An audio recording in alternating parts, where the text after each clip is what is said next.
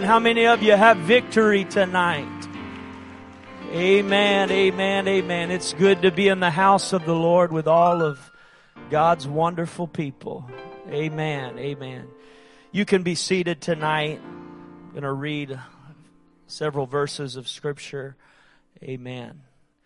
Psalms chapter 18 is where I'm going to read my text. I'm going to read it in the Passion Translation tonight. And I'm going to be mindful of your time this evening. Amen. Psalms chapter 18, begin with verse 37. He says, I caught up with my enemies and conquered them and didn't turn back until the war was won. I smashed them to pieces and I finished them once and for all. They're as good as dead. You've placed your armor upon me and made my enemies bow low at my feet. You've made them all turn tail and run, for through you I've destroyed them all. Not by my own power and my own might, but it's been through you that I've destroyed them all. They shouted for help, but no one dared to rescue them.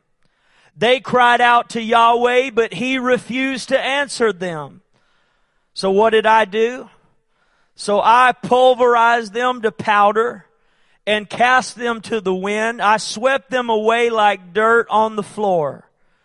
You gave me victory on every side. Now that's a message right there in itself, right there in that verse. You gave me victory on every side. For you make me a leader of nations. Even those I've never heard of come and bow at my feet. As soon as they heard of me, they submitted to me. Even the rebel foreigners obey my every word. Their rebellion fades away as they come near, trembling in their strongholds. They come crawling out of their hideouts, cringing in fear before me. Yahweh lives. Praise is lifted high to the unshakable God, towering over all. My Savior God is worthy to be praised. Look how he pays back harm to all who harm me, subduing all who come against me. He rescues me from my enemies. He lifts me up high and keeps me out of reach, far from the grasp of my violent foe. So I thank you, Yahweh, with my praise. I will sing my song to the highest God, so all among the nations will hear me you have given me, your King, great victories. You've always been tender and kind to me, your anointed one, your loving servant David, and to all my descendants. My, how exciting. Praise to Yahweh. Praise to the one that gives me victory. Praise to the one that picks me up and carries me away from my foes and delivers me from the evil. That ought to excite somebody tonight. Tonight, for just a little while, I want to talk to you on this subject. A lifetime of effort. A lifetime of effort. Are there any elders in the building that can testify that says it's taken a lifetime of effort? It's not always easy. It's not always a cakewalk. There's sometimes that it's challenging, but oh, is it worth it? Oh, how wonderful it is to join together and know that you're still here today because you have pressed through some things and God has carried you and He's helped you and He's warded off enemies that should have taken you out a long time ago. But you kept pressing on and you kept pressing forth and you're here tonight because of the goodness of God.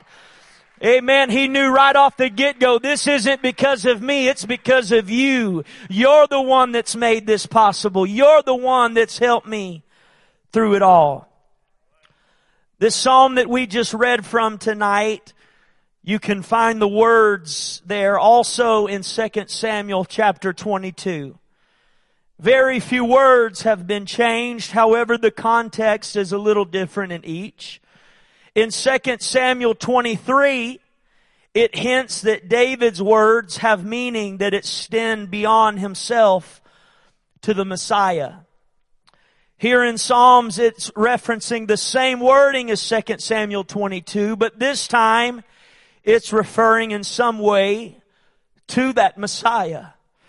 David was the Lord's anointed, but the ultimate anointed one is the Messiah. So the words here in Psalms are fitting to David as they mirror what David has said in 2 Samuel.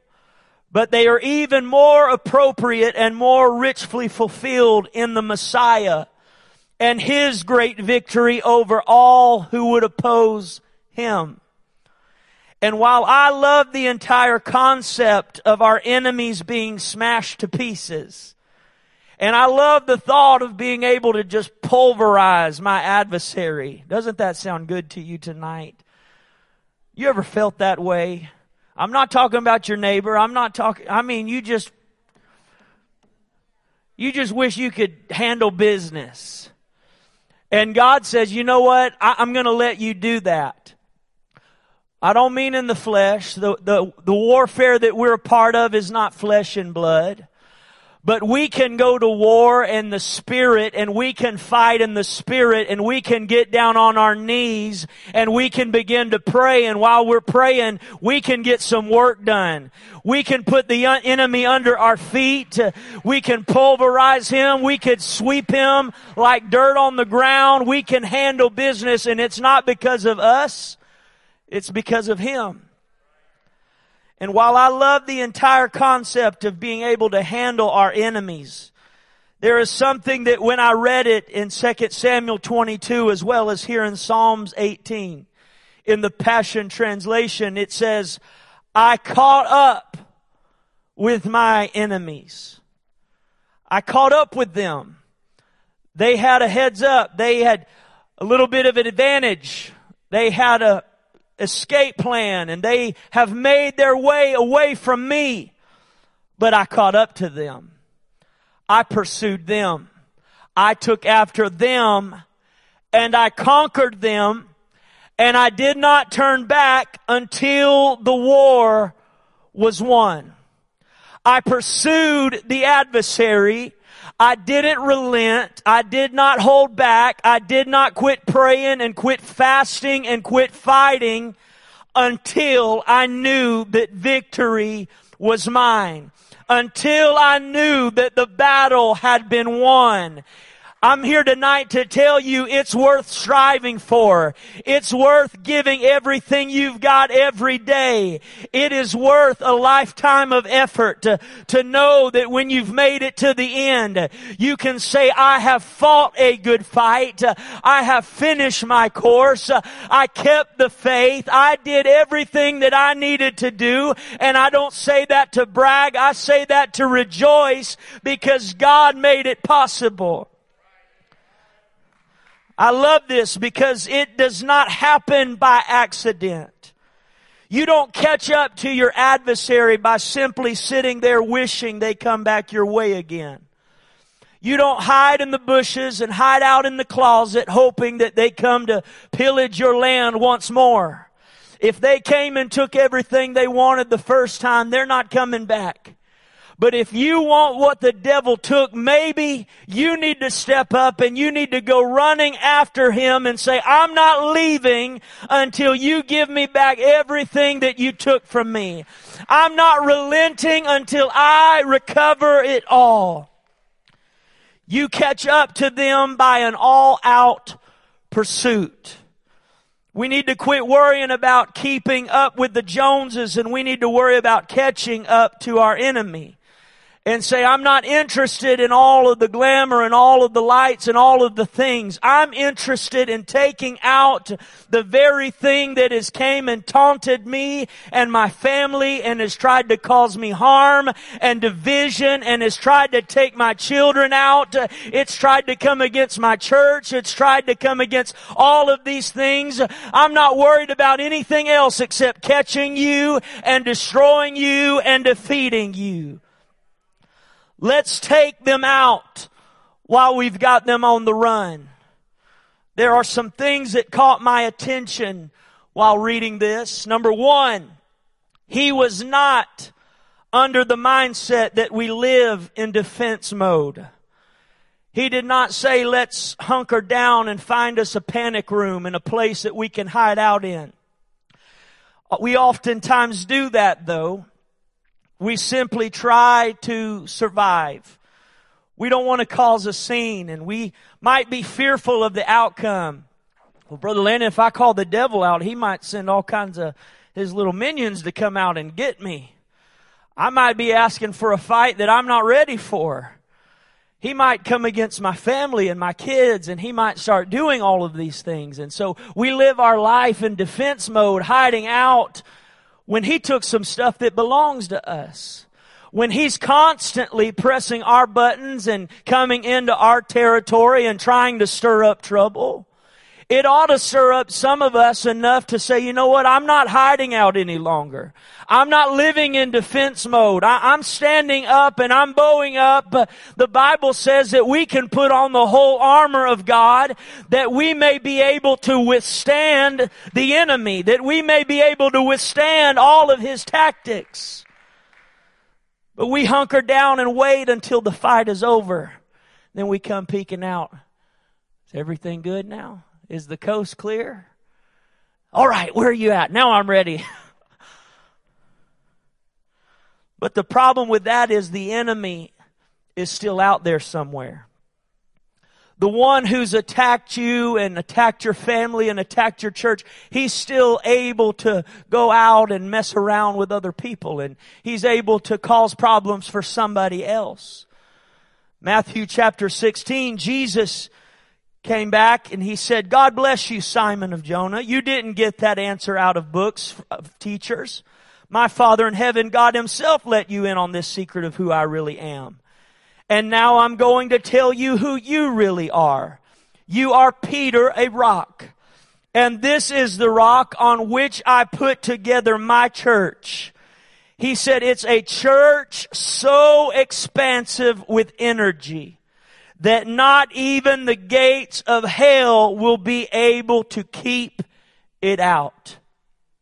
I love that. I think that was the message, maybe the Passion Translation, but the King James says, Peter, upon this rock I will build my church and the gates of hell shall not prevail against it. We love to quote it, but do we know what it really means? It doesn't mean that, that we're sitting there and, oh, well, you know, God's not going to let the gates of hell prevail against me. He's not going to let them come attack me. It's a defense mechanism that God has put there Read it again in this translation. A church so expansive with energy that not even the gates of hell will be able to keep it out that there would be a church of the living God that is so fired up, uh, that they are so full of energy and passion that hell's gates are just going to be stomped over and the church of the living God is going to say, I'm coming into your territory now and I've come to mess with your agenda and your plan and you're not going to stop me. Now ask yourself this tonight. Do you feel like you are a church that is so expansive with energy that not even the gates of hell would be able to keep you out? Some of you say, Bro Lynn, don't ask me that on Wednesday night. Ask me on Sunday. Right now, I ain't got no energy. But ask me on Sunday morning and I might say yes. But in the spirit, do you feel like you're so fired up when you pray? That when you start worshiping and you know the God that goes before you, you just something begins to stir up inside of you. You don't care who opposes you. You don't care who steps in that ring. You don't care what's going to happen. You're ready to fight. That's what he was saying here is you've got to be ready to just go after them. We're not hiding behind a shield while the enemy picks us apart. But we're going to make up in our minds that we are going to pursue after our enemies. Number two, he was not satisfied because the enemy was on the run. He didn't say, all right, they're running now. I got them. He wasn't satisfied because they had fled. He wasn't satisfied because they were no longer in his domain. You see, if somebody breaks into my house and they come and steal some stuff from me or cause harm to somebody in my home and they flee, I'm not content. I'm not content going to sleep that night. I'm not content staying there because there's somebody out there who has hurt me and could go hurt somebody else. There's a somebody out there who took something that belonged to me and now he's fleeing. I can't be satisfied with that. That's why we get on the phone and we call somebody and we say, hey, somebody just broke into my home and they're on the run. And there will be an all out pursuit from every officer around that will go and chase after that one until he is subdued until he's in handcuffs, until he's put in the back of that car and behind some bars. There needs to be something that clicks and registers that says we can't just be content knowing that the enemy's just coming to and fro out of our lives and he comes and sits on our pews and he comes and mingles and he comes and hang. No, you ought to get something inside of you that says I can't let that happen anymore. I'm going to pursue you until you are caught and defeated. He wasn't satisfied with them running. You see, David knocked out a lion, and David took out that mighty giant, Goliath. And he could have just said, you know what? The stone did a good job. I think that'll suffice. But he said, oh no, I'm not taking any chances of this guy getting up with a really bad headache. Because if he wakes up, if he sits up, he's coming for me. So I'm going to handle business right here and right now. I'm not delaying till Sunday. I'm not waiting until pastor's here to hold me, my hand. I'm going to take this guy's sword and I'm going to cut the problem right here and right now because I'm not facing this guy later on down the road. He took out a bear. And if you're going to take down somebody, you better take them out, especially a bear. Alaska's national website, you can go and it tells you all about the wonderful bears you can see in Alaska. They tell you what to do if you see a bear.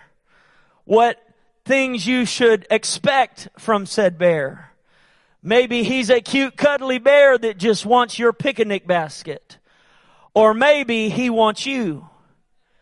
And on their website it says if you have to take out a bear, be sure that you shoot to kill.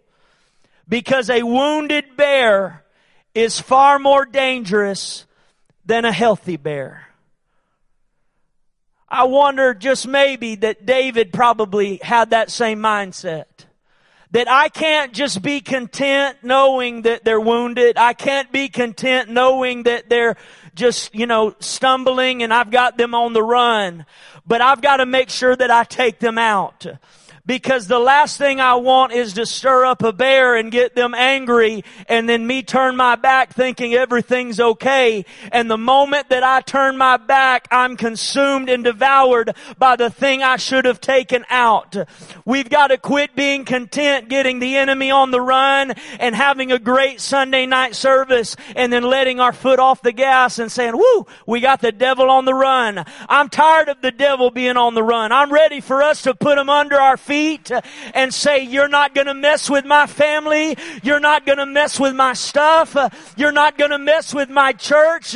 I'm here to serve notice that I'm not going to stop until the battle is won. I'm not going to stop until I have taken you out and defeated you. Number three, he was dedicated to the pursuit. When the enemy has a head start, you may have to travel a little further than you would like to travel. You may have to pick up the pace a little faster than you think that you can handle because he's already got a head start on you. And if you're just walking the same pace that he's walking, you're never going to catch him. It's going to require you to push away from the plate and say, if I stop to eat, then that's going to give him an opportunity to go a little further. So I'm not going to eat right now. I'm going to keep pursuing. I, I, can't stop to play games. I've got to keep pursuing. Come on, pick up the pace. We got somewhere we got to, we got some ground we've got to make up. I'm not satisfied until I catch up to those guys up there. If we've got to wake up early and burn daylight, then so be it. There's an enemy out there that I'm not satisfied just sitting back. I'm committed to the pursuit. You may have to press on when you feel like pressing pause. When you just say, I just, my feet are tired. Oh, I'm weary. I'm worn out. I, I am too. But there's sometimes it, it's worth the effort showing up on Wednesday night and saying, I can't just be lax. I can't just sit at home and, and not be faithful to church. I, I need this. I need to do everything I can to make sure that I'm pressing on because there's somewhere I've got to be and some things I've got to accomplish. He said it's not enough just to catch up to them. He said, once you do, you have to conquer them. He didn't say, I caught up with them and went, nah, nah, nah, nah, nah. Showed them who's boss. Just so I could tell them I know where they're at. No, he said, I went and I conquered them all and I didn't stop until the battle was won. That brings us to point number four. He did what needed to be done until the battle was won. Until. That's a powerful word. I'm going to keep praying until. I'm going to keep fasting until. I'm going to keep showing up until. I'm going to keep witnessing until. I'm going to keep living for God until. Far too many times we have advanced and pursued and we've gained ground only to become content and lax. Early in February, Pastor talked to us about that word pursue. Pursuing doesn't happen on its own. Pursuing happens when you make up in your mind you are going to go after something that you have your mind made up. I don't care what the cost is. I don't care what may come my way. I am going to get the job done. Getting caught up is going to require dedication and determination in us. He could have just told us the next verses, he could have told us all about how he defeated his enemies. He could have told us all the things that he did and just completely bypass that verse. But he wanted somebody to know, first you've got to catch up. First, you've got to get to where they are. They don't just come to you and walk into your little trap. You've got to pursue them and chase them down until you take them out. There is something to be said about being dedicated in your pursuit of the things that have set themselves to destroy you. It requires a daily investment. It takes consistency every day until you handle business. Well, I've been going, I've been chasing, I've been running after that devil and I still ain't caught him. I've been chasing after my enemy and I've been trying to get to that place. Well, that's alright. Keep trying. Keep moving forward. Keep pressing on. Because consistency is something that we know is important But consistency is something that we sometimes despise because we get bogged down by doing the same thing over and over and over again. You say, Brother Landon, isn't that what they say insanity is? Is doing the same thing over and over and over again and expecting different results? Well, I can tell you tonight, consistency can sometimes feel like insanity until. It can sometimes wear you down and cause you to question if what you're doing really matters until. Consistency sometimes does drive you crazy until something does break until somebody does run through that back door and come down to the altar, until somebody does get the Holy Ghost in a prayer room or at a Bible study. It doesn't always make sense until somebody shows up and asks to be baptized in Jesus' name. And then when that happens, you can sit there and you can say, I'm so thankful I didn't stop. I'm so thankful I didn't give up. I'm so thankful I've been consistent.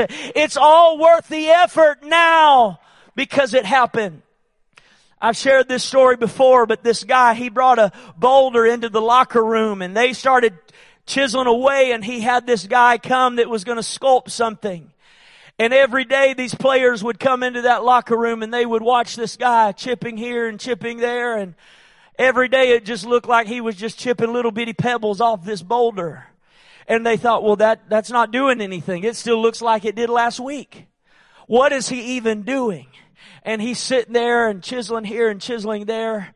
And then one day, he hit that chisel and what he had been sculpting, the whole rock crumbled.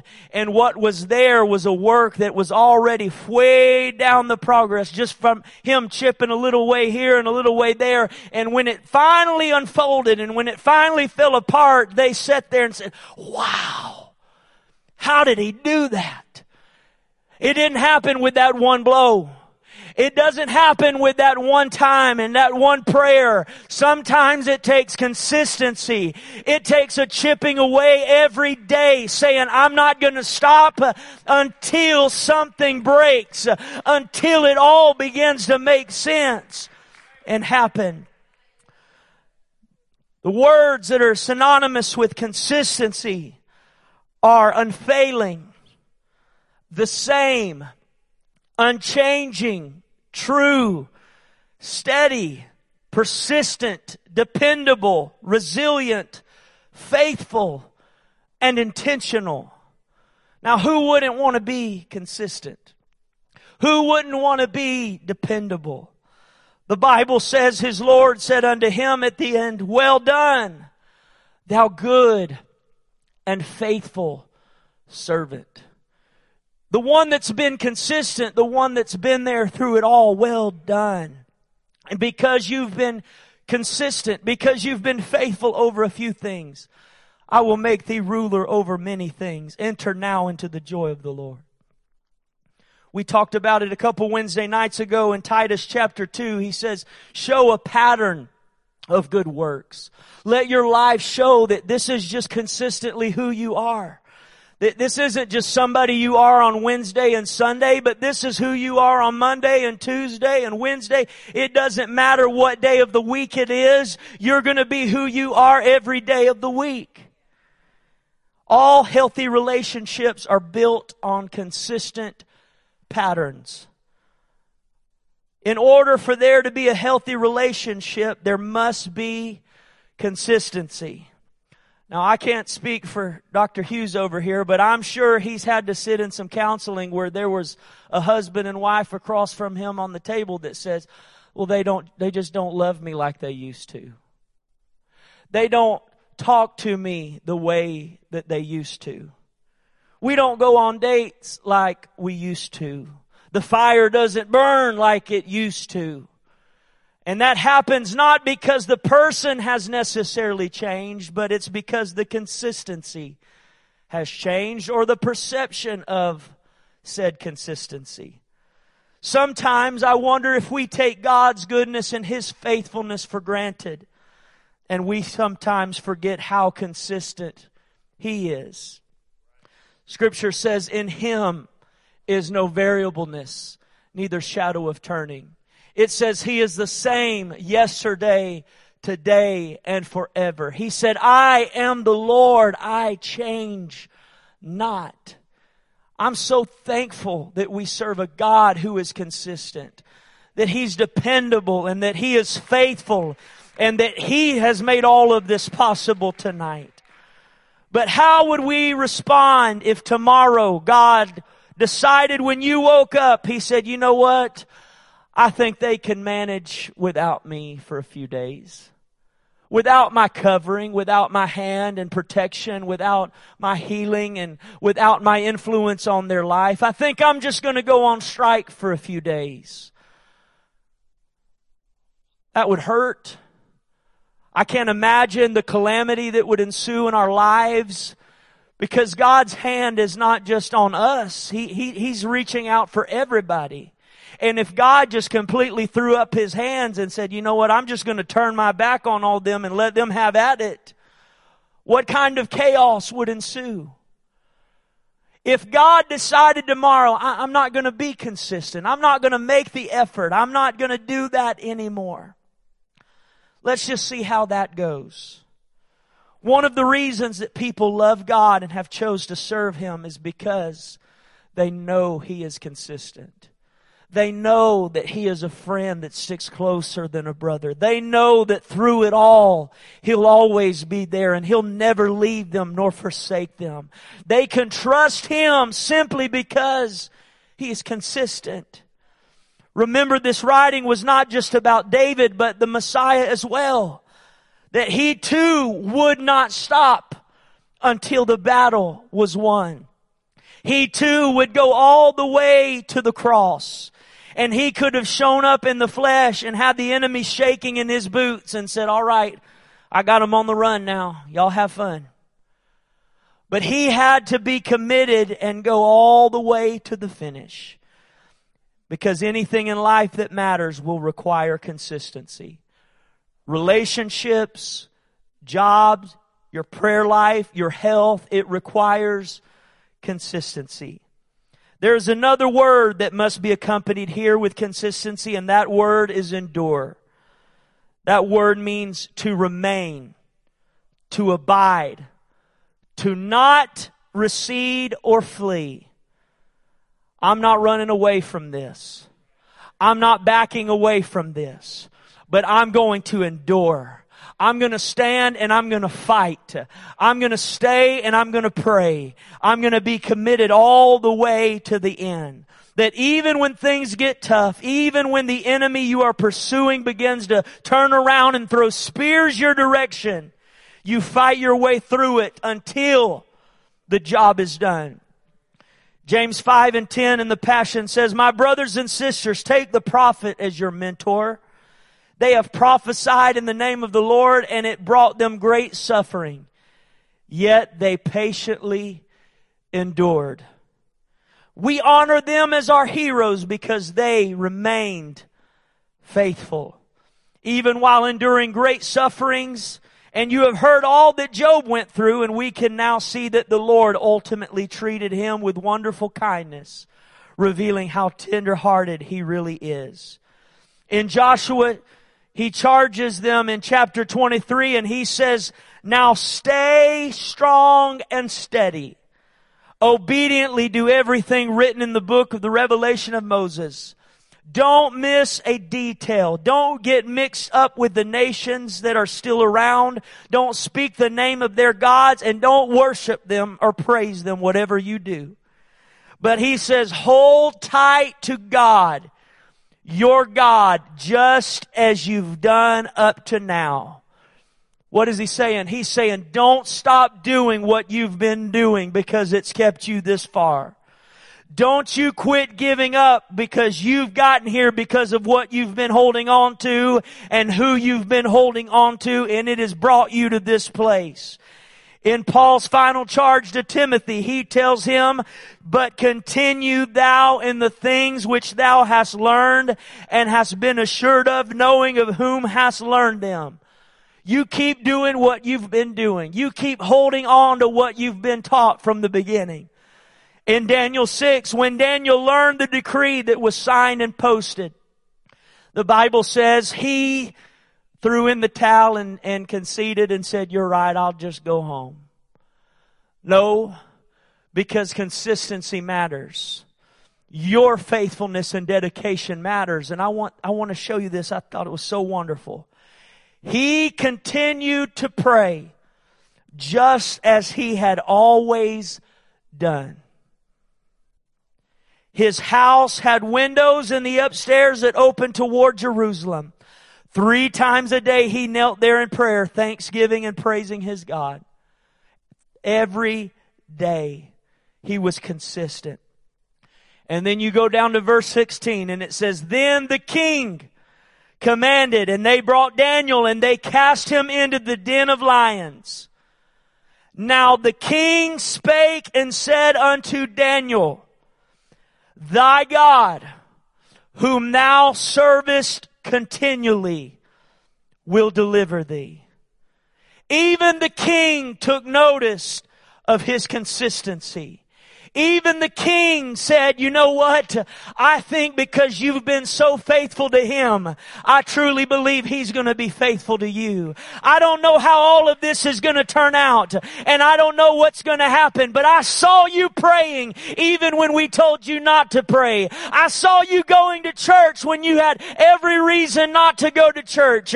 I saw you being faithful and because of your faithfulness, I want you to know, Daniel, thy God who whom thou servest continually, he will deliver you. It's gonna happen. I don't know why I feel that, but I'm just gonna speak it in faith. I know we're throwing you into a den of lions, but I just believe God is gonna be faithful to you.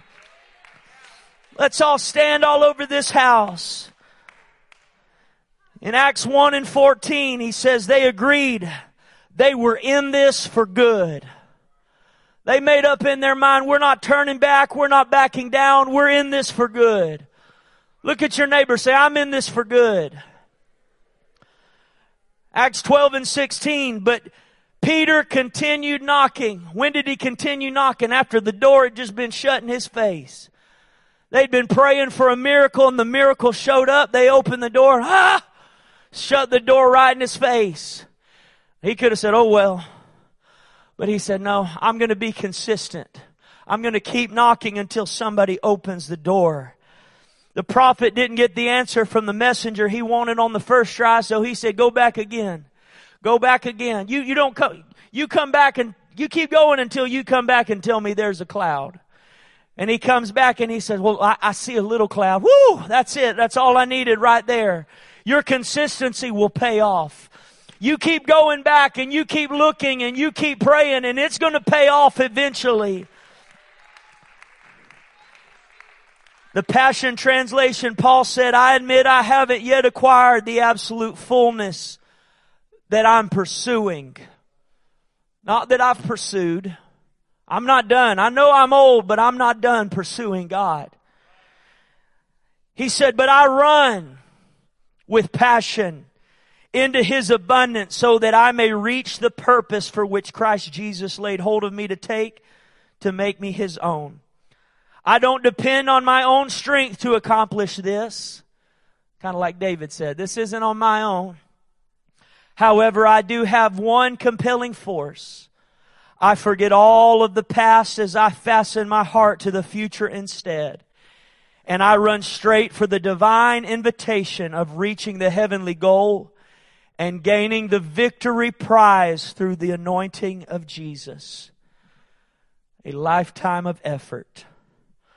Although to the Philippian church, Paul was a spiritual giant, he had admitted that he continued to strive to attain greater sanctification in Christ.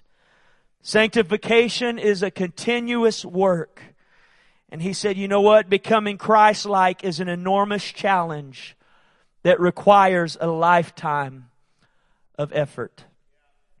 Caught up tells me at one time he was behind, but he finally gained ground and got to where he wanted to be. He was persistent in his spirit and he was determined in his mind to not stop until the job was done. Scripture says, ask and it shall be given, seek and you shall find, knock and it shall be opened. Those words there mean knock and you keep knocking. Ask and you keep asking. Seek and keep on seeking until you find it, until it's opened. Amen. It's continual. You don't make up in your mind to pursue and then the next day the fight is over. You pursue until. Two frogs fell into a deep cream bowl. One was a wise and cheery soul. The other one took a gloomy view and bade his friend a sad adieu. Said the other frog with a merry grin, I can't get out, but I won't give in. I'll swim around till my strength is spent, and then I will die all the more content. And as he swam, though ever it seemed, his struggling began to turn the cream until on top of butter he stopped and out of the bowl he quickly hopped. The moral you ask, oh, it's easily found. If you can't get out, just keep swimming around.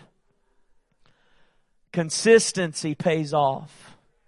It may seem like a lifetime of effort, but you keep on moving and you keep on stirring and you keep on walking and say, I'm not going to stop until I've caught up to where I'm trying to be. I'm not going to quit praying until my babies are back in a church sitting on a pew. I'm not going to stop fasting until that breaks uh, in the spirit realm. I'm not going to give up hope uh, until it happens. I'm going to see this through until the battle is won. Let's lift our hands all over this house. Father, we love you tonight. I pray God that there would be a resiliency among these people a determination in their spirit that we're going to fight and we're going to pray and we're going to press. God, that we're going to pursue until we catch up with our adversary and the very thing that is meant to distract us. God, we have had enough. God, I speak in faith right now that there is warriors rising up that are not going to stop until it happens. That they're not going to quit until the battle battle is won. God, you went all the way to the cross and declared it is finished. It is done. It is paid for. God, tonight I pray that you would help us to have that same drive and ambition, God, that you had, that David had. Let it be in us also that we will not stop until the battle is won. God, we thank you for being with us tonight. We pray that we would go in your strength and that you would make it all possible. In Jesus' name we pray. Amen. Give the Lord a hand clap of praise tonight. Thank you, Jesus. Thank you, Jesus. Come on, somebody let out a shout of victory in this place. Woo! Hallelujah, Jesus. Praise God. Amen. Amen. Thank you for your faithfulness to the house of God. Remember our announcements. Amen. Grab somebody tonight and tell them, I'm in this for good. Amen. We love you. God bless you. Have a wonderful evening. We'll see you Sunday.